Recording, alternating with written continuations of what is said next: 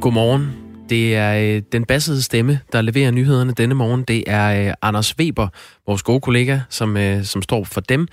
Indimellem er det Kasper Harbo og Jakob Grosen, der beværter Radio 4 morgenstudiet på denne onsdag, den 12. august. Godmorgen, Kasper. Godmorgen, Jakob Grosen. Godmorgen til dig, der hører Radio 4. Tak Også godmorgen til dig. Og 6.05 er klokken. Det betyder, at der er næsten tre timer tilbage i Radio 4 morgen. Glasset er næsten fyldt.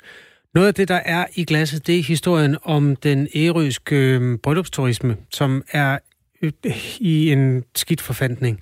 Forhistorien til den historie er næsten mere interessant end selve historien. Den øh, var, hvad skal man sige, den havde sit epicenter for et par år siden, hvor der var over 5.000 hvilelser på Ærø. Folk tog simpelthen til Ærø for at blive gift. Og det er jo blandt andet, fordi det er et dejligt sted i det sydfynske øhav, mm. men også fordi det var et af de steder, hvor et øh, såkaldt proforma-ægteskab nogle gange gik under radaren. Og måske for lige at få det slået på plads, proforma-ægteskab, siger du så?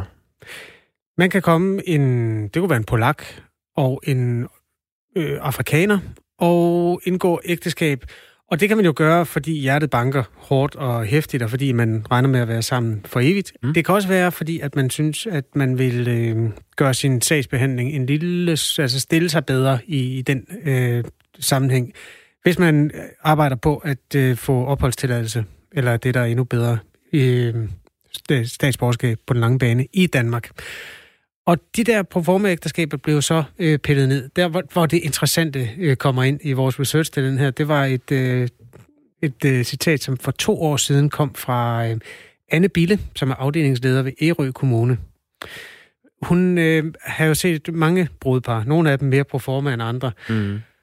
Og hun øh, siger, fordi et par ikke nødvendigvis udviser den store kærlighed, når der er andre til stede, så behøver det jo ikke at betyde, at de ikke elsker hinanden. Det er korrekt. Og hun fortsætter? Øh, vi har set eksempler på, at vi ved modtagelsen af parret har tænkt, hvor hot er det forhold lige? Men så har de faktisk været ovenud lykkelige til selve hvilesen, siger hun. Og alt i det citat er jo virkelig godt. Altså folk, der ikke nødvendigvis viser, at de elsker hinanden rigtig højt, når de er sammen, dem kender jeg mange af. Det er en velkendt sag.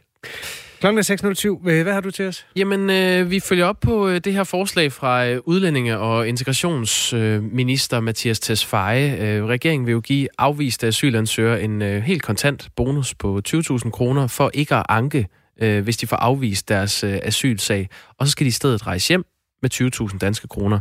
Der er kritiske røster, der mener, det kan være et problem, og vi skal tale med en af de øh, røster, som er formanden for Foreningen af Udlændingeretsadvokater hvad der kan være galt med det her nye forslag. Det gør vi klokken 10 minutter i syv, og så følger vi op med en, som også mener, det er et dårligt forslag, men af lidt andre årsager. Det er øh, Pia Kærsgaard. Vi skal også se på noget tyndt, pjasket sprøjt. Øhm, det er en historie om Ceres, altså planeten, miniplaneten, hvor der øh, angiveligt er havvand. Det vender vi tilbage til. Interessant. Det er øh, Radio 4 Morgen med Kasper Harbo og Jakob Grosen. Velkommen til. Husker du sommerpakken? Her er den i dag. Det var, øh, det var den, et flertal i Folketinget forhandlede på plads øh, før ferien. Den her pakke, den indeholdte en øh, stribe tiltag, der skulle få os danskere til at bruge flere penge over sommeren. Altså, det var en, en håndsrækning til dansk økonomi efter øh, lockdown i Danmark. Og i går meddelte beskæftigelsesminister Peter Hummelgaard, at en øh, model for udbetaling af indefrosne feriepenge nu er på plads. Til at gøre os lidt klogere på den her pose penge, der nu kan være på vej, hvis man øh, ønsker at få den udbetalt. Der har vi dig, Birte Larsen. Godmorgen. Godmorgen. Godmorgen. Lektor i økonomi ved øh, CBS. Til oktober kan lønmodtagere altså få udbetalt tre af fem ugers indefrosne feriepenge, og øh, fra man beder om det, så kan der altså gå op mod to uger til de her penge, de kommer. Hvor øh, effektfuldt vurderer du det her øh, tiltag til at være? Øh, altså regeringen de regner med, at det har en effekt på cirka 7.000 jobs. Men det er, hvis alle de vælger at tage de her tre ugers indefrostende feriepenge ud og få den indsat på deres konto. Og, øh, og effekten går jo igennem, at så får vi større forbrug, og så bliver der efterspurgt nogle flere varer, og dermed så kan virksomheden, så kan de så ansætte nogle flere folk, eller være med at fyre dem, som de måske ellers ville tænke på at fyre nu her, efter at lønkompensationsordningerne de udløber. Men, øh, men det, der er problematisk her, det er, at, øh, at man skal gøre noget aktivt. for at få den udbetalt. For de har gjort det frivilligt. Mm. Og, og der kan være tre grunde til, at man ikke lige får, får gjort det her, den her aktive handling. Det kan være, at man synes, det er lidt for kompliceret, eller man bare ikke får det gjort. For det andet, så kan det være, at du ikke føler, at du har brug for pengene. Og, øh, og så kan det man jo tænke, om det er jo ligegyldigt, om man så hæver pengene og sætter dem ind på kontoen, og så øh, er det alligevel opsparing, så, så det betyder ikke noget. Men, øh, men den forskning, der er omkring det her, den viser, at det betyder noget, om de her penge, de rent faktisk bliver sat ind på din konto, eller om du selv skal gøre noget aktivt for at få den. Fordi hvis de står på din konto, så er det ligesom om de står der og brænder, altså de frister, og så er der en større sandsynlighed for, at man bruger det pengene, og de dermed kommer ud og er ekspansive, altså de kommer ud i samfundet igen, som er det, der er hele pointen vi har udbetalt dem nu. Og den tredje grund, det er, det er topskatten. Øh, hvis du har en månedsløn, som er op på omkring 50.000 om måneden, så skal du betale topskat, og det kan være, at der er nogen, som er deroppe omkring i indkomst, som ikke føler, at det så kan betale sig at få den udbetalt, hvis du kun så har et forbrug eller et netto, nettoindkomst eller netto øh, beløb, som du kan tage ud på under halvdelen af, af de penge, du får. Jette Larsen, lad os lige tage og få den øh, til side, for det er jo også et af de politiske forhandlinger, der er sluttet, så vidt jeg kunne se, i går da radikale mm. øh, skiftede side og blev en del af Rød Blok, og dermed er der ikke sådan noget at hente i forhold til den der topskat. Tror du, det er en, en stor øh, hvad skal man sige, forhindring for, at folk går ud og bruger pengene nu? At de skal betale, en, at øh, et eller andet antal øh, lønmodtagere vil komme til at betale topskat af dem, i stedet for øh, almindelig indkomstskat? Øh, altså, jeg tror, at alle de her effekter, de kan gå ind og have betydning. Jeg ved ikke, om det er en af de, af de ting, som har størst betydning. Altså, det er sådan, at des lavere indkomst du har, det større andel af din indkomst bruger du på forbrug. Det vil sige, at vi har med dermed den største effekt af at få de her feriepenge udbetalt. Og det, man kan håbe her, det er, at de folk, der rent faktisk foretager den her aktive handling og går ind og finder ud af, hvordan man får penge udbetalt på sin konto, at det også er dem, som så rent faktisk vil bruge den, og dermed vil det have den største effekt. Lidt fakta om øh, den her sommerpakke. Uh, regeringen og Folketingets partier med undtagelse af Liberal Alliance, Dansk Folkeparti og Nye Borgerlige vedtog den her sommerpakke i øh, slutningen af maj, og øh, den skulle altså sætte gang i økonomien efter øh, lockdown. Pakken indebærer blandt andet, at øh, tre ugers feriepenge udbetales senest til oktober. Det er et tiltag, der vil koste 60 milliarder kroner. Og samtidig får personer på overførselsindkomst, og det gælder jo blandt andet øh, pensionister og førtidspensionister, en skattefri øh, check på 1000 kroner.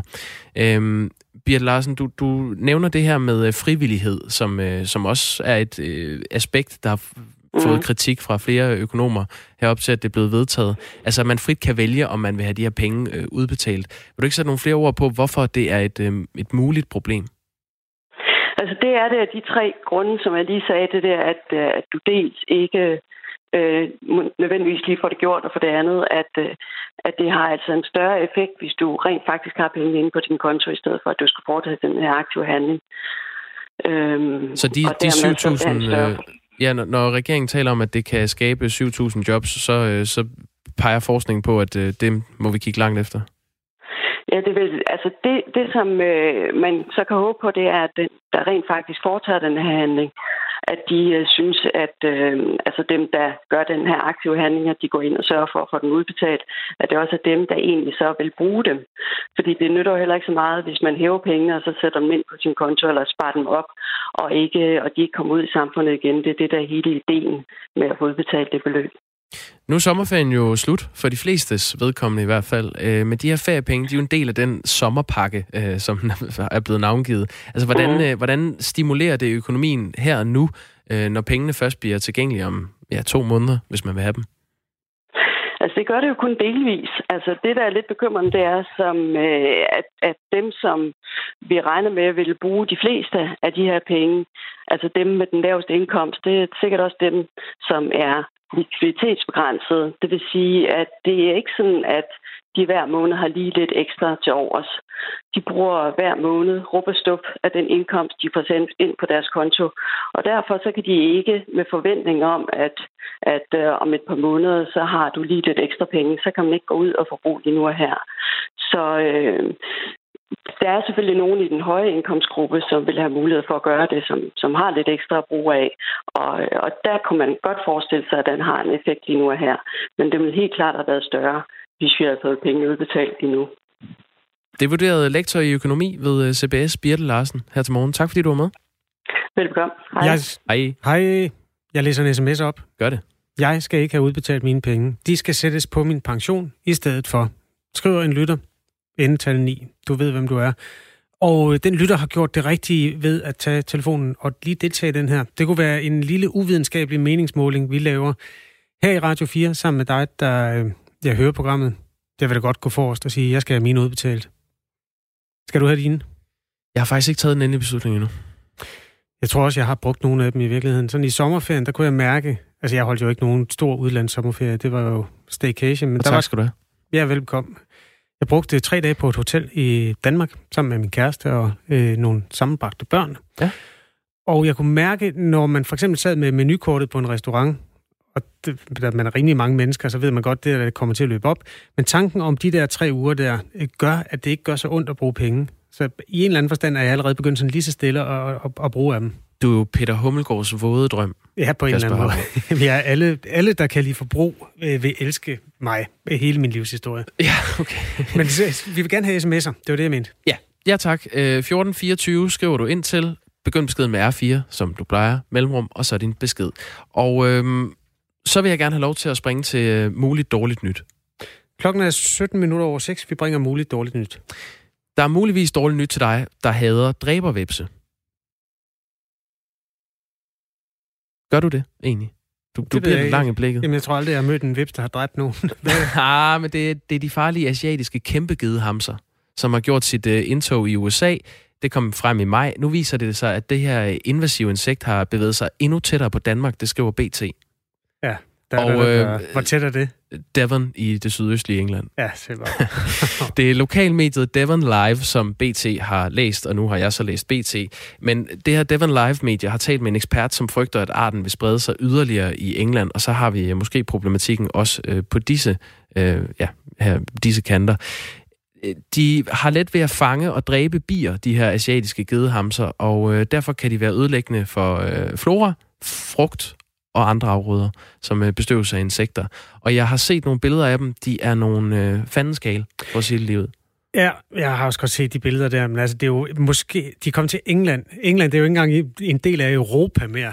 Altså, det, der er virkelig, virkelig, virkelig lang tid til, den bliver norm- normal i Danmark. Indtil da, så kan du da... Hvorfor bruger du ikke din tid på at være bange for et almindelig stor gedehams? Den er næsten lige så stor, og næsten lige så farlig. Jamen, hvor stor er den, er jo så spørgsmålet. Jamen, fordi den er øh, to, godt to centimeter, tror nu skal jeg. du høre, hvad BT skriver om øh, den asiatiske kæmpegedehams. Websarten er væsentligt større end den webs, vi kender herhjemme. Også kaldet almindelig gedehams. Ja, ja, men der er almindelig gedehams, som du kender rigtig godt. Den er cirka 10 mm. Og så er der stor gedehams, som er cirka det dobbelte. Den her, den er 3 cm lang. Ja, men det gør ingen forskel. Hvis du får, altså at blive stukket af en dansk stor gedehams, det er ligesom hvis du tager en sømpistol og skyder den igennem dit lår, så ondt gør det. Har du prøvet det? Ja. Nej, Jo, hvorhen? på mit ben. Det var en forfærdelig oplevelse. Ja, men det er en dum oplevelse, og derfor den der asiatiske, den kan bare komme. Altså, jeg, jeg tror ikke, det kan gøre mere ondt, end det gjorde den der forårsdag. Ja, jeg, jeg vil også bare sige, du hørte det her sidst. Øh, den kan muligvis være på vej til Danmark, og det er den journalistiske stramning, som kommer fra BT. Klokken den er øh, 19 minutter over 6. Nu skal vi se nærmere på bryllupsindustrien, og måske også pro forma bryllupsindustrien. Det kan vi lige vende tilbage til. Det er sådan, at øh, tidligere der valgfartede udlandske par i stor stil til blandt andet Ærø øh, for at blive gift. Ærø i det sydfynske øhav. Men med nye regler fra årsskiftet er den turisme næsten væk. Antallet af bryllupper på, eller hvilelser, øh, som man retteligt kalder det, på Ærø er faldet fra omkring 5.000 til 1.500, altså mindre end en tredjedel. Og der er flere andre såkaldte bryllupskommuner, der også har oplevet et fald. Øh, til gengæld er Danmark jo så heller ikke længere en oplagt destination for udenlandske proforma-ægteskaber, viser en evaluering af den nye lov, som Social- og Indrigsministeriet har lavet. Og det er jo hele formålet med loven. Den blev lavet for at forhindre proforma-ægteskaber, hvor motivationen snarere end kærlighed var et ønske om at udnytte en liberal dansk lov. Herefter blev ansvaret for at godkende hvileserne flyttet fra kommunerne til en samlet national enhed i familieretshuset under Social- og Indenrigsministeriet. Ole Vej Pedersen, Petersen, undskyld, socialdemokratisk borgmester i Ærø Kommune har vi med her til morgen. Godmorgen. Ja, godmorgen. Du kunne godt tænke dig, at I kommuner igen får lov at sagsbehandle nogle flere af de udenlandske hvilelser. Hvorfor vil I gerne det? Ja, det er korrekt. Øh, vi er fuldstændig enige om, at proformaægteskaber, det skal vi ikke have, og det har vi sådan set været enige med, med, øh, med regeringen om, øh, den tidligere regering, som lavede den her lovændring. Øhm, det er vi fuldstændig enige om, men vi er bare ikke enige om, at man skal lave et øh, byråkrati, en statslig øh, enhed, der skal, der skal stå for det. Vi mener udmærket, at kommunerne kan stå for det. Og det allerførste, man skulle have gjort, det var at, at sige, at proforma-ægteskaber er ulovlige, for det var det nemlig ikke før.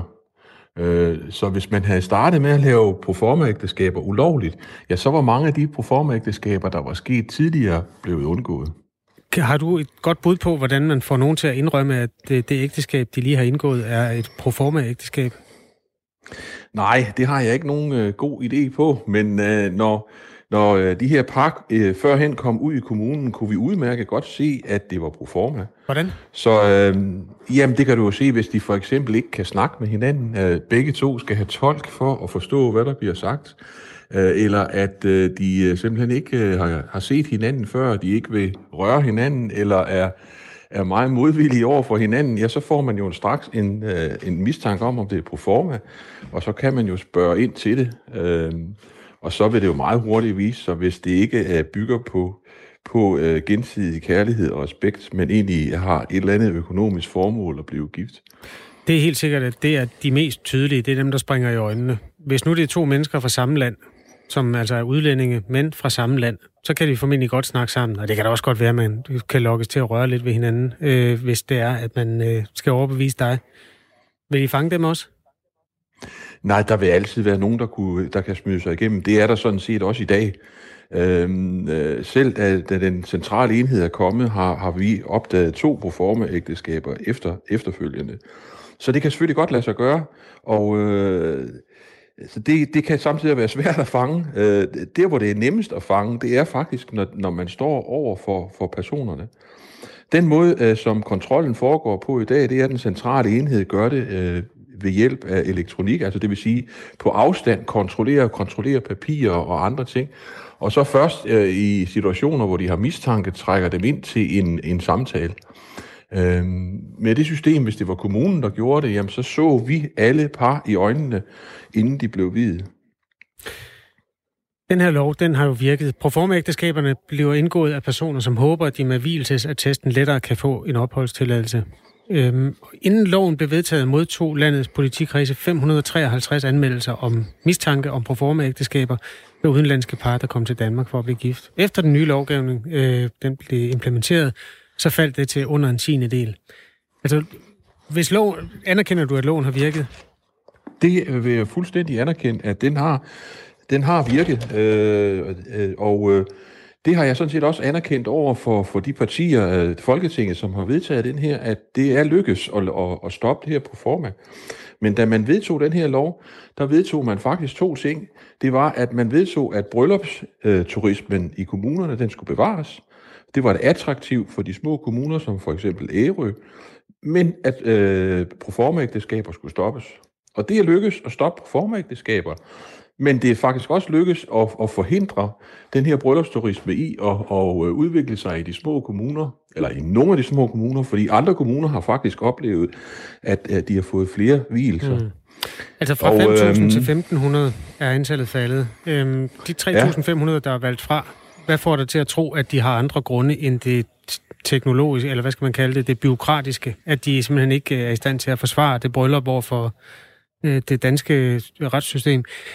Hvad, hvilke andre grunde Nej, kunne de have til at øh, fravælge Ærø ja, som men, øh, jeg tror, jeg, jeg, tror, jeg tror, du misforstår lidt. Du siger, at de, de bryllupper, der ikke er kommet herover, de bliver heller ikke gift i Danmark.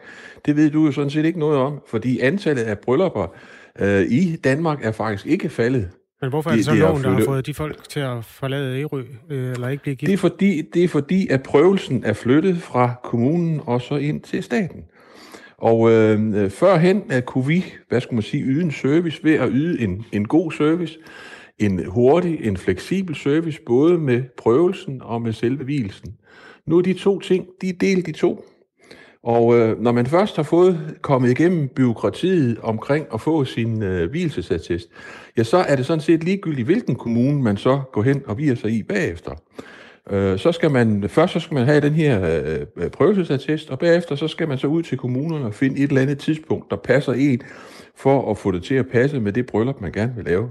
Men hvis man ser og, det her øh, ovenfra, undskyld Ole Vej Petersen, hvis man ser det ovenfra, altså hvis det eneste, I havde at tilbyde, det var, at jeres sagsbehandling den var en lille smule hurtigere, eller smidigere, eller hvad man skal kalde det, ja. kan man så ikke sige i hele Danmarks interesse, at øh, så er det sådan set lige meget, hvor de mennesker bliver gift? Jo, altså i hele Danmarks interesse er det da fuldstændig ligegyldigt, hvor det bliver gift. Det er da fuldstændig rigtigt. Men i Ærøs interesse, i Ærøs erhvervsdrivendes interesse, har vi jo en interesse i at have de her hvilser. Hvis jeg skal få lov til at, at fortsætte og forklare det. Ja, øh, mange af de hvilser, de, de kommer nu til at foregå i øh, grænseområdet, fordi rigtig mange af, hvad skal man sige, kunderne, de har udgangspunkt i Tyskland. Det var hovedparten af, af, af dem, der blev gift, kom fra Tyskland. Øh, vi har stadigvæk mange fra Tyskland, og øh, dem, der så kommer herop, jamen det er nogen, der ønsker at have en ferie øh, på Ærø, på den idylliske Ærø, og øh, udnytte de gode faciliteter, vi har herovre. Dem, som måske egentlig ikke har øh, så stort et ønske om at holde en fest andet sted end derhjemme, ja, de kan nu benytte sig af og sige, jamen når jeg har fået den her hviletest, så kan jeg lige rejse over grænsen, og så kan jeg blive gift, og så kan jeg rejse hjem igen. Og det er der sådan set ikke meget bryllupsturisme i. Og det var egentlig det, der var forretningsvidusen for, hvad skal man sige, de små kommuner som, som Ærø. Jamen det var, at vi samtidig med, at vi ydede den her service, jamen så fik vores erhvervsliv også noget igen, ved at der blev holdt nogle bryllupper over, og de var her et stykke tid på øen. Ole Vej Petersen, Tak for, øh, fordi du var med i Radio 4 morgen og fik forklaret, hvad problemet er fra Ærøs perspektiv. Ja, hvis jeg må sige en ting nu har jeg øh, sagt mig op. Ja, øh, nu er det sådan, at politikerne de har faktisk lovet os, at øh, begge dele skulle være opfyldt. Det vil sige, at bryllupsturismen den skulle øh, få lov til at fortsætte på øerne. Ja. Og nu går jeg ud fra, at politikere de holder, hvad de lover. Det bestræber jeg mig i hvert fald selv på at gøre. Jeg har Så jeg forventer jo faktisk... Til dig. Bare hør her. Social- og indrigsminister Astrid Krav, hun har ikke haft mulighed for at være med, men hun siger, og det tror jeg måske, du vil kunne lide. Ja. Loven skulle lukke kriminelle bagmænds dør ind til EU via proforma-ægteskaber indgået i Danmark. Det lykkedes. Selvom nogle kommuner har oplevet et fald i antallet af udlandske hvielser, kan vi øh, af tallene på landsplan se, at vi ikke er langt fra niveauet, inden, for, inden vi indførte de nye regler. Hvad angår Ærø, så blev der sidste år udstedt lidt over 1.500 prøveattester til par, der gerne vil gifte sig der. Umiddelbart ser jeg derfor ikke det store behov for ændringer. Hvad siger du til det? Ja, Ja, men det er jeg meget skuffet over, øh, at jeg gør, fordi øh, som jeg sagde, eller var ved at sige, øh, så lovede politikerne dengang, at øh, man skulle stoppe de her proformægteskaber, men at bryllupsturismen, den skulle blive bevaret ude i kommunerne, også i Ærø Kommune. Så jeg forventer, at der bliver lavet nogle tilpasninger til den lov, sådan så at hvad skal man sige, at Ærø også kommer på, på landkortet igen i den her bryllupsturisme. Tak for det. Ole Vej Petersen, ja. øhm, borgmester, er der mere, du vil sige? Nej, nu Nej, okay. øh, har jeg vist fået sagt, hvad jeg gerne vil sige. ja, nej, det var ikke sådan ment. Men øh, godt, vi er enige om, at øh, vi har rundet øh, emnet, og tak fordi du vil hjælpe os med det. Og have en god dag. Ja, ja tak lige måde. Klokken den er 28 minutter over 6. Og lad os lige øh, genbesøge de asiatiske kæmpegidehamser, fordi det får altså øh, sms'en til at, øh, at koge, Kasper. Thomas Jørgensen, som er tømmermester, han skriver, vedrørende webs, det gør ikke lige så ondt at blive stukket af en web, som hvis man skyder sig i låret med en sømpistol. Det er noget sludder. Ingen grund til panik der. Jamen, han glemmer jo det lille ord. Stor. Altså, der er forskel på en almindelig gedehams og en stor gedehams. Blandt andet, hvor stor brød den har, og ikke mindst, hvor meget krudt den skyder med. Bare, ja, Thomas, gå en tur i skoven og find en af de store, så er du ikke i tvivl. Bo skriver så til gengæld, han øh, giver noget støtte. Det var en virkelig realistisk beskrivelse af et dansk supergedehamsestik. Jeg glemmer ikke engang, at jeg sad ved mit fredelige skrivebord i staten. Ja, så fredeligt var det faktisk.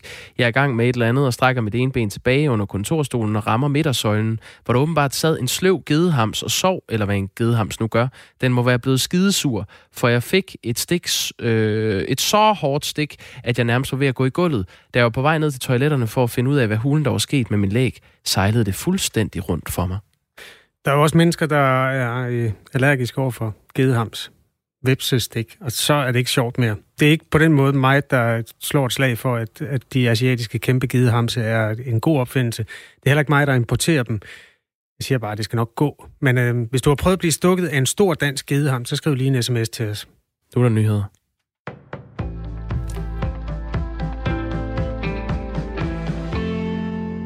Der bør igen skrues op for hjemmearbejdet. Det mener enhedslisten og SF, skriver politikken. Partierne mener, at regeringen bør opfordre virksomheder og deres ansatte til igen i højere grad at begynde at arbejde hjemmefra.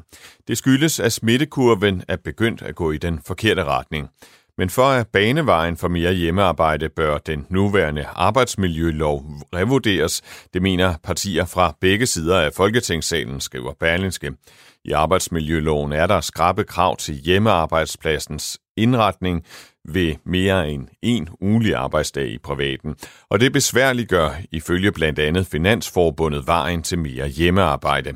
Senere i dag skal Folketingets partier for første gang efter sommerferien diskutere den fortsatte åbning af Danmark oven på forårets nedlukning for at inddæmme smitte med covid-19. Den demokratiske præsidentkandidat Joe Biden har valgt den kaliforniske senator Kamala Harris til sit bud på en vicepræsidentkandidat. Det bekræfter Joe Biden på Twitter sent i aftes dansk tid. Kamala Harris var selv en del af kampen om at blive demokraternes præsidentkandidat, men hun trak sig i midten af marts og gav i stedet sin støtte til Biden. Der har været stor interesse for, hvem Biden ville vælge som vicepræsidentkandidat, og det skyldes blandt andet, at Biden fylder 78 år i november, og hvis han vinder præsidentvalget, så vil han blive den ældste præsident i USA's historie. Pensionsalderen skal ikke kunne stige til mere end 70 år, sådan lyder det fra SF, som vil stille forslaget i Folketinget. Både de radikale og Dansk Folkeparti har meldt ud, at de ønsker et stop for den planlagte kontinuerligt stigende pensionsalder ved 70 år. Enhedslisten sagde i går, at de ønsker et stop for stigningen allerede ved 68 år. Og derfor skal aldersgrænsen nu prøves af i Folketinget, det siger politisk ordfører for SF, Carsten Hønge. Når begge partier siger, at øh, de synes, der skal være en grænse på 70 år, jamen så må vi da prøve det af. Jeg er sikker på, at hvis Folketinget vedtager, at uanset den her automatiske stigning, altså er der grænser for galskaben. Vi lægger et låg på 70 år. Det vil være med til at skabe en, øh, en ro og en tryghed. Både Venstre og Socialdemokratiet afviser et sådan forslag, og tilsammen har de to partier et flertal i Folketinget. Folkeskolereformen fra 2013 og den efterfølgende lockout af lærerne har reddet flere af partierne bag som en mare. Specielt har det gjort ondt, at lærernes arbejdstid har været bundet ved lov, men i går landede kommunernes landsforening og lærernes centralorganisation efter syv års forhandlinger en aftale, der igen gør lærernes arbejdstid til et spørgsmål mellem arbejdsmarkedets parter. Folkeskolereformen blev gennemført af den daværende socialdemokratiske regering i 2013 sammen med flere borgerlige partier og SF og de radikale. Og de to partier har siden sår fortrudt. Jeg mener, at når man finansierer store dele af folkeskolereformen med lærernes arbejdstid og med SFO-tid, så er det en fejl, og den har vi forsøgt at rette op på lige siden siger SF's gruppeformand Jakob Mark. Også de radikales skoleordfører Marianne Hjelved er tilfreds med, at der nu er blevet rettet lidt op på den udskilte folkeskolereform. Det er en misforståelse, at man kan tryne sig igennem. Det har ikke ført til noget som helst positivt for folkeskolen. Det bliver endnu en tør og solrig dag med temperaturer fra 23 og op til ca. 28 grader. Men ved kyster med pålandsvinder på Bornholm bliver det dog lidt køligere. Vinden i dag bliver svag til jævn mellem sydøst og øst ved Østersøen, stedvis op til frisk vind.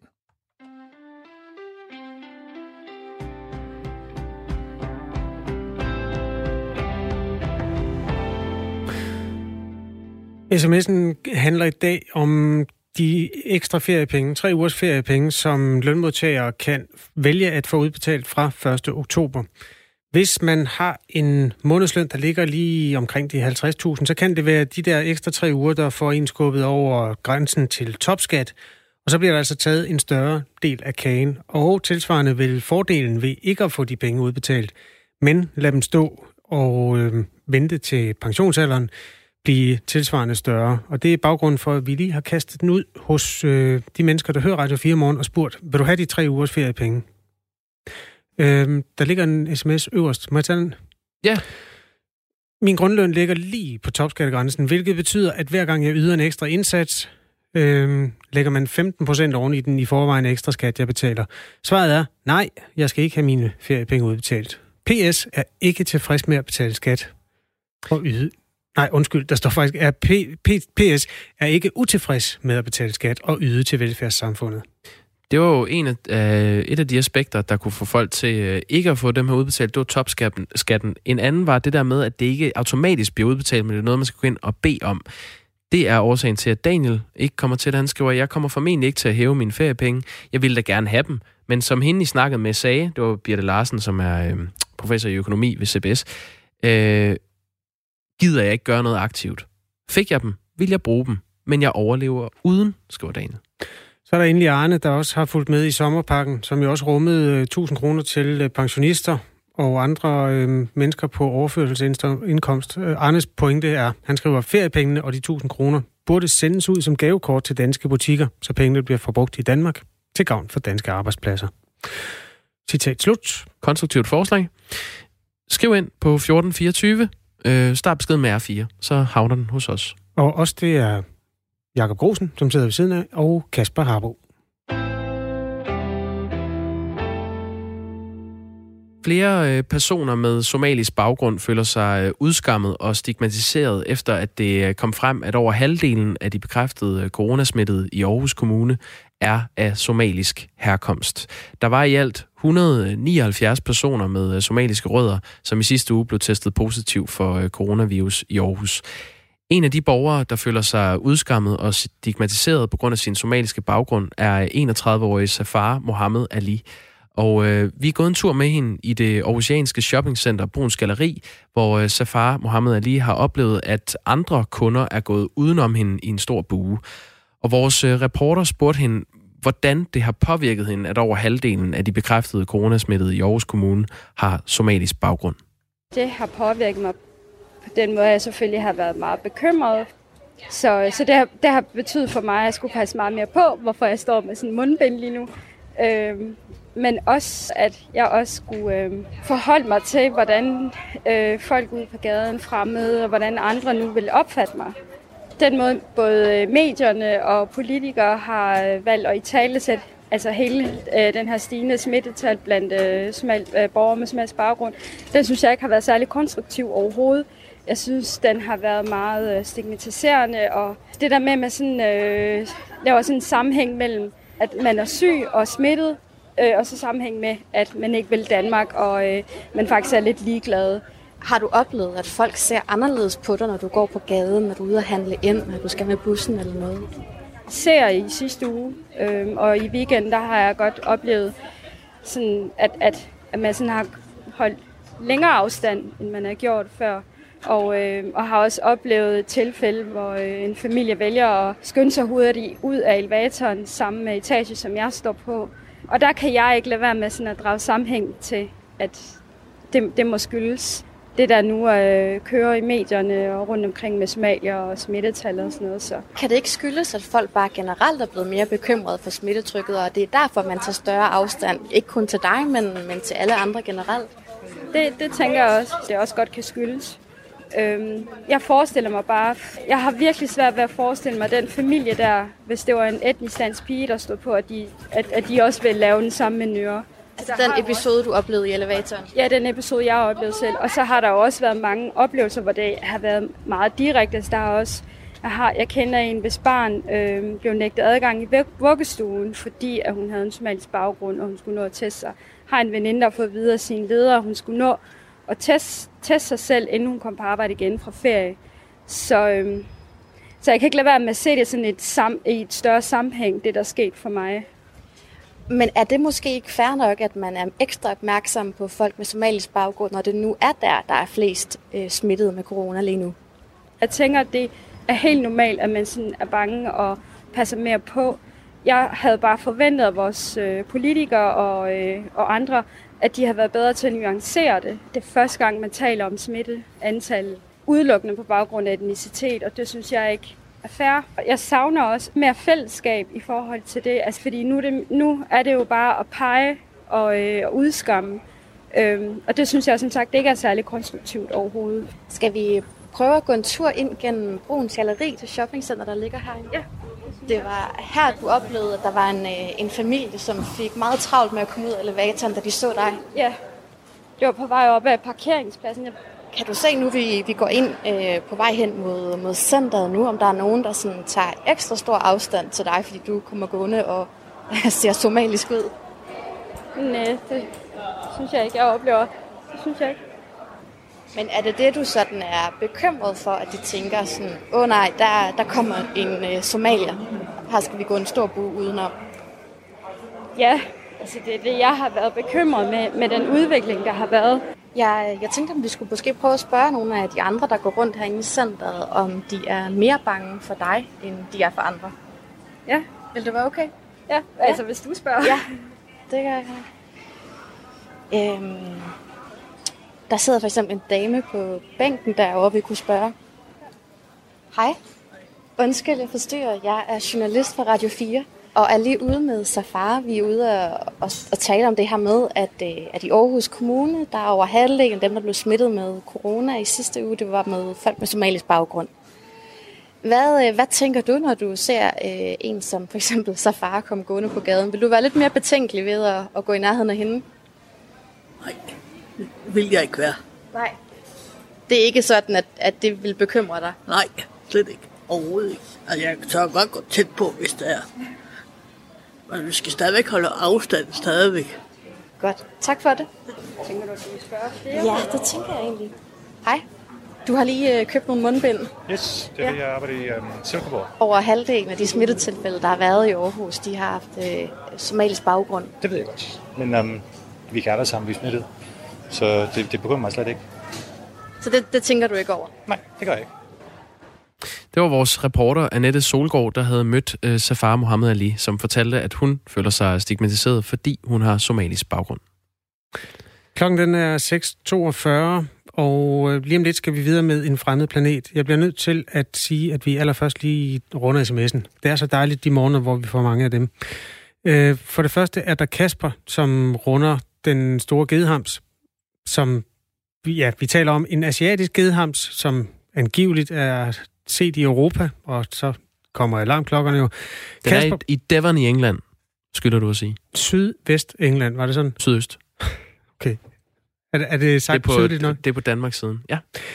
Kasper øh, skriver en sms. Min far blev stukket lige på isen, da han helt uvidende gik lidt for tæt på et bo i skoven. Jeg tror, at her er tale om det, der hedder stor gedeham, som er den danske variant på omkring 2 cm. Han beskriver også en voldsom smerte, som at blive slået med et boldbat. Det viste sig så, at han var allergisk, og han røg direkte på skadestuen, da han kom hjem meget omtoget. Frygtelig oplevelse. Ja. En lille markedsføring af den store gedehams. Øh, noget andet, vi har talt om, det er de her indefrosne feriepenge, som man øh, kan få udbetalt til oktober, øh, som en del af den her øh, sommerpakke. Øh, Ali har spurgt, øh, hvor kan man bede om sine feriepenge, som er frosset, kan ikke se dem på feriekonto. Til det kan vi svare, Ali, at øh, de bliver først tilgængelige øh, til oktober, der kan du se dem på borger.dk. Så kan man bede om at få dem udbetalt, og så går der øh, op til to uger, før de er udbetalt. Kent har også skrevet et spørgsmål ind. Øhm, han skriver, jeg tjener 40.000. Skal jeg så betale topskat? Kan I lave en hurtig hovedregning? Det kan vi godt. Det kan vi godt. Øh, nej, skal du ikke kendt. Det, topskattegrænsen i Danmark er 577.000 brutto.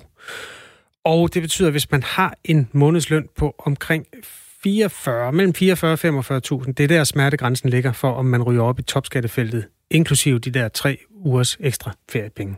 Det var også et svar til uh, tvivler Jørgen, der har spurgt, hvad topskattegrænsen er. Hvis du har brug for at finde en maskine, der kan beregne, hvor mange øh, feriepenge du får, så kan du bare lige søge på ja, ekstra feriepenge. Så ligger der maskiner på DR's hjemmeside og JP's hjemmeside. Det er nærmest kun Radio 4's hjemmeside, der ikke har sådan en maskine. Det skal vi have. Tom appellerer på sms'en til, at man øh, beder om at få de her penge udbetalt. Han skriver, med hensyn til feriepengene og folk, der ikke vil have dem udbetalt, viser det danskernes snæver, øh, snæversynethed. Det er ufattelig vigtigt, at vi holder julene i gang og redder så mange butikker og arbejdspladser som muligt. Øh, så, skulle, så skide være med, at der skal betales en smule ekstra skat. Det skal ikke være en mulighed at vælge fra. Tom har en øh, pointe. Jeg vil sige for egen vedkommende, og som det er egentlig ikke nogen modstand til Tom, men jeg tror, der er rigtig mange, der kommer til at bruge den på håndværksfagene. Fordi alle de håndværkere, jeg kender, de har allerede sygt travlt lige nu. Og håndværksfagene har jo ikke været lagt ned af coronaen i samme grad, som øh, butiks, øh, øh, butikkerne har. Og heller ikke nogen af de andre. Altså, der er spillesteder og alt sådan noget, som også øh, lider rigtig meget nød. Det er ikke sikkert, at folk går ud og bruger dem i butikker, øh, fordi de får dem. Der er nok også mange, der kommer til at tage de i forvejen sådan lidt, øh, den lidt travle håndværker og sige, lav lige for tre ugers feriepenge udbygning her. Ja, eller øh, det der køkken, man har gået og kigget på i tre måneder under lockdown, og bare blevet mere og mere indebrændt. Nu skal, det, nu skal der nyt IKEA-køkken i. Ja, husk at tage en momsregistreret håndværker i hvert fald. Det er det mindste, du kan gøre. Jeg er medgivet videre. Klokken er kvart i syv. Nu skal vi til en anden planet. Eller mini-planet. Hvis der er vand på en anden planet, så kan der også være liv på den, og derfor har jagten på vand jo været central i de rummissioner, som USA og Europa, Rusland og senest Indien har drevet. Især dem, der har været rettet mod vores røde naboplanet Mars. Og nu er der jo altså temmelig breaking news i rumkredse, fordi der er faktisk fundet oceaner af havvand på en dværgplanet i vores solsystem. Undskyld. I et asteroidebælte mellem Mars og Jupiter øh, findes en dværgplanet ved navn Ceres, og det her oceanerne er blevet opdaget. Kjartan Kink er lektor i astrofysik og planetforskning ved Niels Bohr Instituttet. Godmorgen. Godmorgen. Hvad er specielt ved det nye fund af vand på den her dværgplanet Ceres? Jamen, det er lidt spændende, fordi vi har, vi har over de sidste par årtier har vi, har vi fundet flydende vand flere steder i det ydre solsystem, på nogle af Jupiters måner og Saturn, en af Saturns måner. Øh, ser sig lidt anderledes, fordi den ikke er en måne, og derfor ikke øh, er i nærheden af en stor planet. Og det vi egentlig tror gør, at det her vand kan eksistere på de her måner, der er jo enormt koldt. Det er, øh, det er noget øh, kræfter fra øh, det, der hedder tidevandskræfter, som afsætter noget varme i den her måned. Det er der ikke på Ceres, så derfor er det lidt en overraskelse. Øh, men jeg vil godt lige, altså oceaner er et lidt mærkeligt ord, ikke? Der, der, der er noget meget salt, meget tykt flydende grødis et eller andet sted nede under overfladen på den her dværgplanet, som så er kommet op et enkelt sted, hvor et meteornedslag har slået nogle sprækker. Ikke? Og det er det, vi har set. Alright. Øhm, og, men det kom som en overraskelse, fordi at, øh, at, at vi virkelig ikke havde ventet, at, at vandet kunne være flydende øh, på det her leme, hvor der som sagt er meget koldt. Kjartan King, øh, vi har jo, nogle af os har efterhånden fået lært, hvad planeterne i vores solsystem hedder. Men så er der så mikroplaneterne, eller dværgplaneterne der, dem har man ikke så godt styr på. Vil du ikke lige bare for, for nye øh, lytter, for folk, der ikke kender Ceres rigtig godt, øh, dværgplaneten af samme navn, fortæl, hvad, hvor, hvor stor er den, og hvor mange af den type plan, dværgplaneter er der i vores solsystem? Jo, altså Ceres, imellem Mars og Jupiter, der ligger det, der hedder asteroidebæltet, som er øh, en sværm af små lemer, som går fra, fra øh, meget, meget små småsten øh, nærmest, øh, og så øh, op til den største af dem, som er den, der hedder Ceres, øh, som er lidt mindre end vores måne, øh, men altså sådan en, en rund klode, som ligner en måne eller en planet. Ikke? Og den, øh, den er øh, øh, jo et godt stykke længere uden Mars, så der er koldt derude. Der er meget is, så den består nok øh, for en god del vedkommende af is. Sådan lidt halvt is, halvt sten. Øhm, I modsætning til vores morgen eller jorden, som jo næsten 100% består af sten, hvis man kigger på vægten. Carsten King, øh, der kommer et spørgsmål til dig mere her. Jeg skal lige bede dig om at være en lille smule forsigtig med den mikrofon, du har øh, hængende øh, ved dit øh, headset, fordi den bumler lidt mod dine kinder. Øhm, så fortæller jeg i mellemtiden, det er rumfartøjet NASA Dawn, som det er lykkedes at tage billeder i høj opløsning af overfladen på Ceres, en gruppe videnskabsfolk fra USA og Europa og har analyseret billederne, som er optaget omkring 35 km fra asteroiden. Det er jo ikke uh, særlig langt fra. Videnskabsfolkene har særligt kigget på et gammelt krater og konkluderer, at der er et omfattende reservoir af saltvand under overfladen, eller grødis, hvis det er det, vi taler om. Det er jo ikke særlig varmt. Vil du fortælle, uh, hvorfor vand er så interessant på også den her ubeboede så vidt vi ved, dværgplanet? Altså, det, det en, en, en af en af grundene er jo det her med liv, ikke? At, at, at hvis man skulle forestille sig at finde nogle mikroorganismer et eller andet sted øh, ude i, i solsystemet, som ikke er jorden, øh, så er det nok øh, i hvert fald en betingelse, at, at der er flydende vand på en eller anden form. Så, så, så snart at, at vi opdager flydende vand, så kommer man jo sådan ligesom på, på shortlisten over steder, hvor man eventuelt kunne gå hen øh, for at lede efter, efter øh, nogle levende organismer. Ikke? Men det betyder jo ikke, at der er liv. Øh, det er også bare øh, fundamentalt, altså for, for planetnørder som mig er det jo fundamentalt øh, spændende at forstå bedre, hvordan vand opfører sig. Vand er jo et af de allermest almindelige molekyler i universet. Hvordan vand opfører sig på så mange forskellige måder på, øh, på, på, de, her, på de her planeter og dværgplaneter i vores solsystem og formentlig andre solsystemer også. Tror du, der er en eller anden form for liv bare så tæt på som Ceres der? Altså, jeg, jeg, jeg kan jo tro alt muligt. Det, det, det, det er derfor, jeg spørger dig. Det, det kan jo være meget forskelligt. Jeg, jeg tror ikke, Ceres er nogen øh, prim, første kandidat. Det var ikke der, jeg ville sende min første, min første rumsonde for at lede efter liv i solsystemet, tror jeg ikke. Tak for den vurdering. Kjartan Kink. Lektor i astrofysik og planetforskning ved Niels Bohr Instituttet. Klokken er 10 minutter i syv. Afviste asylansøgere skal have en kontant bonus på 20.000 øh, kroner for ikke at øh, anke deres afviste asyldom, og i stedet for rejse hjem. Det foreslog udlændinge- og integrationsminister Mathias Tesfaye i går. Vi har asylansøgere fra nogle lande, hvor praktisk talt alle får afslag, når de anker deres sag til flygtningenevnet. Og tiden går, og det koster en frygtelig masse penge for Danmark. Øh, det kan hurtigt komme op og koste et par hundredtusind kroner per snude. Sådan sagde han, da han var med i Radio 4 morgen i går. Som det er i dag, får asylansøgere, som har fået afslag på asyl i Udlændingestyrelsen, automatisk øh, sagen ført videre til flygtningenevnet. Og der bliver der så endelig taget stilling til, om ansøgerne kan få asyl, eller om de ikke kan.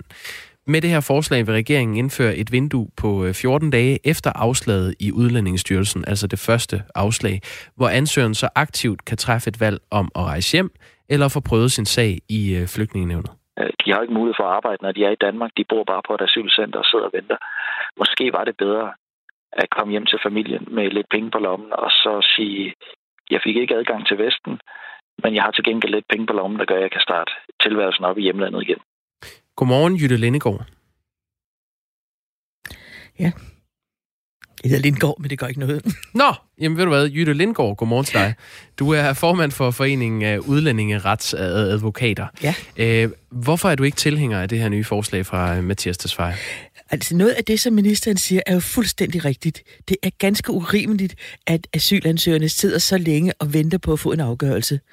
Det, jeg synes, der er vigtigt, det er at sige, det er to princip som vi har mange steder i vores retspleje i Danmark. Det bør vi også have i udlændingssager. Derfor synes jeg, det er vigtigt, at Udlændingsstyrelsens afgørelse kan blive prøvet i flygtningenevnet, hvis ansøgeren ønsker det. Og selvom det er korrekt, som ministeren siger, at øh, det er en automatisk prøvelse, så er det også således, at den enkelte asylansøger kan sige, nej tak, jeg vil hellere hjem med det samme. Hvorfor synes du, det er vigtigt, at vi beholder de her to instanser i udlændingesager? Fordi det netop er således, at så er der to instanser, der ser på en sag. Som jeg lige sagde, det at vi har to instanser, det gør jo en meget stor retssikkerhedsgaranti. Og selvom de er udmærket ude i Udlændingsstyrelsen, så er jeg helt sikker på, at de fleste også af mine kollegaer siger, vi kan altid som advokater finde nogle pointer, som ikke er med, og så mener jeg altså relevante pointer, som kan bringes ind for flygtningenevnet, og så kan flygtningenevnet vurdere sagen. Sidste år fik øh, 1627 ud af de 1964 øh, spontane asylansøgere, som øh, klagede over afslag på asyl hos flygtningenevnet, stadfæstet det afslag. En spontan asylansøger, det er en person, som søger om asyl, og som ikke har en, en opholdstilladelse i forvejen. Rundt regnet er det altså cirka 17 procents chance for at få opholdstilladelse i Danmark, hvis man som asylansøger prøver sin sag i flygtningenevnet efter et afslag. Øh, Jytte Lindgaard, øh, vil du hellere beholde det, som det er i dag, hvor sagen automatisk ankes? Ja, det vil jeg, men jeg vil også have og ønsker, at vi kan få en meget, meget hurtigere sagsbehandling. Nu er det jo således, at vi ikke får ret mange asylansøgere mere, så må det være muligt, at vi nedsætter den sagsbehandlingstid, vi har i øjeblikket, til langt under det halve. Således at Udlændingsstyrelsen rimelig hurtigt får truffet en afgørelse, og derefter er sagen rimelig hurtigt kommer fra flygtningenevnet. Så mindsker vi også den store udgift, for det er en stor udgift at have asylansøgere siddende, jeg mener nogle gange op til 3 til fire år, før der kommer en endelig afgørelse. Og der mener jeg, at det, hvis vi gør det, så mindsker vi den store sum, det koster at have asylansøgerne siddende, men samtidig bibeholder vi den retssikkerhedsgaranti, det er ved at få prøvet en sag og også have en advokat ved sin side, altså en egentlig bisider, der øh, kan nævne over for flygtningenevne de punkter, som måske ikke har været fremme under øh, Udlændingsstyrelsens behandling af sagen. Men det behøver ikke være Udlændingsstyrelsens skyld. Det kan lige så godt være det, at ansøgeren ikke har turde sige de ting i starten. Og så er det det, at nu får han eller hun pludselig en bisidder med, og så kan de ting komme frem. Mathias Tesfaye har fremhævet, at øh, der er nogle grupper, som, som næsten altid får, øh, får afslag. Altså øh, for eksempel 137 ud af 139 asylansøgere fra Irak har fået stadfæstet deres afslag i øh, flygtningenævnet i 2019. Og for ansøgere fra Marokko, der er det 100 procent. Det var 17 ud af 17. Øh, for dem, hvorfor er det så ikke en god idé at sige, øh, I får nok afslag alligevel, hvorfor ikke spare tiden i et udrejsecenter og i stedet tage hjem? Nu mener jeg ikke, man kan sammenligne de to asylgrupper fra øh, henholdsvis Irak og fra, øh, og fra Nord- øh, Nordafrika. Der er st- meget stor forskel. I Irak er der en krig, og er der fortsat meget store risici for de enkelte personer. Og der er det så således, at flygtningenevnet ikke har vurderet, at det var farligt for den enkelte person at komme tilbage. Nogle gange kan man være uenig i dette, men altså flygtningenevnet har jo den endelige afgørelse. Og der er stor forskel på, om du kommer fra Nordafrika. Det er også stor forskel på det klientel, der kommer. Og der vil jeg sige, at i Nordafrika vil det være muligt måske at gøre meget store foranstaltninger og sørge for, at folk får et bedre levevis. Og der kan man sige, der kan det godt betyde noget, at du kommer tilbage med penge. Men du må samtidig se, at det, der har sket, det er, at de enkelte har solgt virkelig mange af deres ejendele, lånt penge for at kunne flygte til Vesten. Så er det selvfølgelig godt, at de kommer tilbage med nogle penge, fordi de har jo ikke noget. Men det, der er vigtigt, det er selvfølgelig, at de kommer tilbage til at etablere sig. Og så kan man diskutere 20.000. Det lyder for dem måske et stort sum, men det er ikke så stor en sum. Kan du virkelig brødføde en familie med det? Har du virkelig mulighed for at skaffe dig et levebrød, en uddannelse måske, eller i hvert fald et sted at bo, og også et job, måske en lille forretning eller andet? Det her, det lyder faktisk som om, at det mere handler om for dig, om det er sikkert. Øh, hvor, altså, hvis øh, nu man kommer fra Irak for eksempel og har fået stadfæstet mm. sit afslag, så du, øh, det lyder som om, du ikke er helt enig i, at det er uproblematisk at rejse tilbage. I de fleste af sagerne, jeg har set, har det ikke været uproblematisk. Men selvfølgelig følger jeg jo den afgørelse, der er kommet fra flygtningenevnet. Men øh, det, jeg synes, der er meget stor forskel på de to typer sager. Men hvis det så er nogen, øh, der kommer fra for eksempel Marokko eller et andet land mm. i Nordafrika, så kunne du godt se en uh, idé i at give dem 20.000 kroner? Nej, ikke uden at man har uh, prøvet den i flygtningenevnet først. Jeg synes, det er fint, at folk får et beløb. For det, der er vigtigt for os alle sammen, det er jo, at vores samfund bliver sikkert. Det vil sige, vi har heller ikke glæde af, at der sidder nogle fattige, der hudler sig igennem i Marokko eller andre steder i Nordafrika. Vi, også i den vestlige verden, har behov for en sikkerhed for os selv og for, for andre borgere. Og derfor så mener jeg, at det er en fin idé, at man giver nogen penge til en starthjælp, når det vender tilbage, men ikke uden at sagen har været vendt i anden instans. Jytte Lindgaard, du er formand for Foreningen af Udlændingeretsadvokater. Øh, for de klienter, du har haft, tror du så, at 20.000 øh, kroner ville have gjort en forskel, hvis de fik mulighed for at tage dem, eller anke i stedet? Nej, det tror jeg faktisk ikke. Jeg skal ikke sige aldrig vel, men det vil være ganske, ganske få. Hvorfor tror du ikke det? Fordi de har nemlig solgt og sat så meget til side for at flygte her. Det er så hårdt og så slemt at flygte. Det hører vi jo også, hvordan de kommer over i både flygtning og alle den slags ting. Og det er så, alle ved, hvor forfærdeligt det er at flygte op, også op gennem øh, Europa. Og derfor tror jeg ikke, at 20.000 vil gøre, at de vil flygte hertil for at få 20.000 og så vende tilbage. Rosa Lund, som er udlændinge og øh, retsordfører i enhedslisten, øh, har sagt om det her forslag fra Mathias Tesfaye øh, til Kristi Dagblad. Og nu citerer jeg. Afviste flygtninge, st- øh, flygtninge står i en udsat position og har ikke mange ressourcer, hverken økonomisk eller menneskeligt, og så presser man dem på den her måde. Det er lidt noget svineri, og jeg mener, at regeringen bør spørge sig selv, om en rettighed virkelig kun er 20.000 kroner værd. Det synes jeg er det er et syn på, jeg godt kan forstå. Mener du også, at det her forslag er noget svineri? Det, men det, det er så groft at sige svineri, ikke? Men jeg synes, det er ganske urimeligt, at man presser en, en flygtning, som står i den svage situation, og siger, skynd dig hjem nu, du er lige kommet hertil, her får du 20.000, skynd dig hjem og etabler dig. Men du kom, vi ved godt, du kom herop, fordi du synes, der var ganske forfærdeligt hjemme. Det er jo ikke nogen, der flygter for sjov. Det man tid må se på. Det, det der, man taler om bekæmpelsesflygtninge, det er måske nogen, der flygter virkelig fra en fattigdom og fra kår, der er så ringe. Så selvom de måske ikke er politisk forfulgte, så har de det så forfærdeligt, at man faktisk godt kan forstå, at de er flygtet. Altså det her forslag går på, at man kan tage 20.000 kroner og så lade være med at anke sin sag, så den også skal behandles mm. i øh, flygtningenevnet. Eller også så kan man vælge at anke. Så det er jo øh, sådan set stadig ens eget valg. Hvorfor mener du, at øh, de her ansøgere bliver presset? Det vil de jo gøre. Der, der står jo også i de bemærkninger, der ministeren jo har sagt, at der, nu skal hjemrejsestyrelsen have en meget grundig debat og mm. forklare, hvor få der får af asyl. Så jeg mener, der bliver man presset til det, når man står og vifter med sådan en guldråd.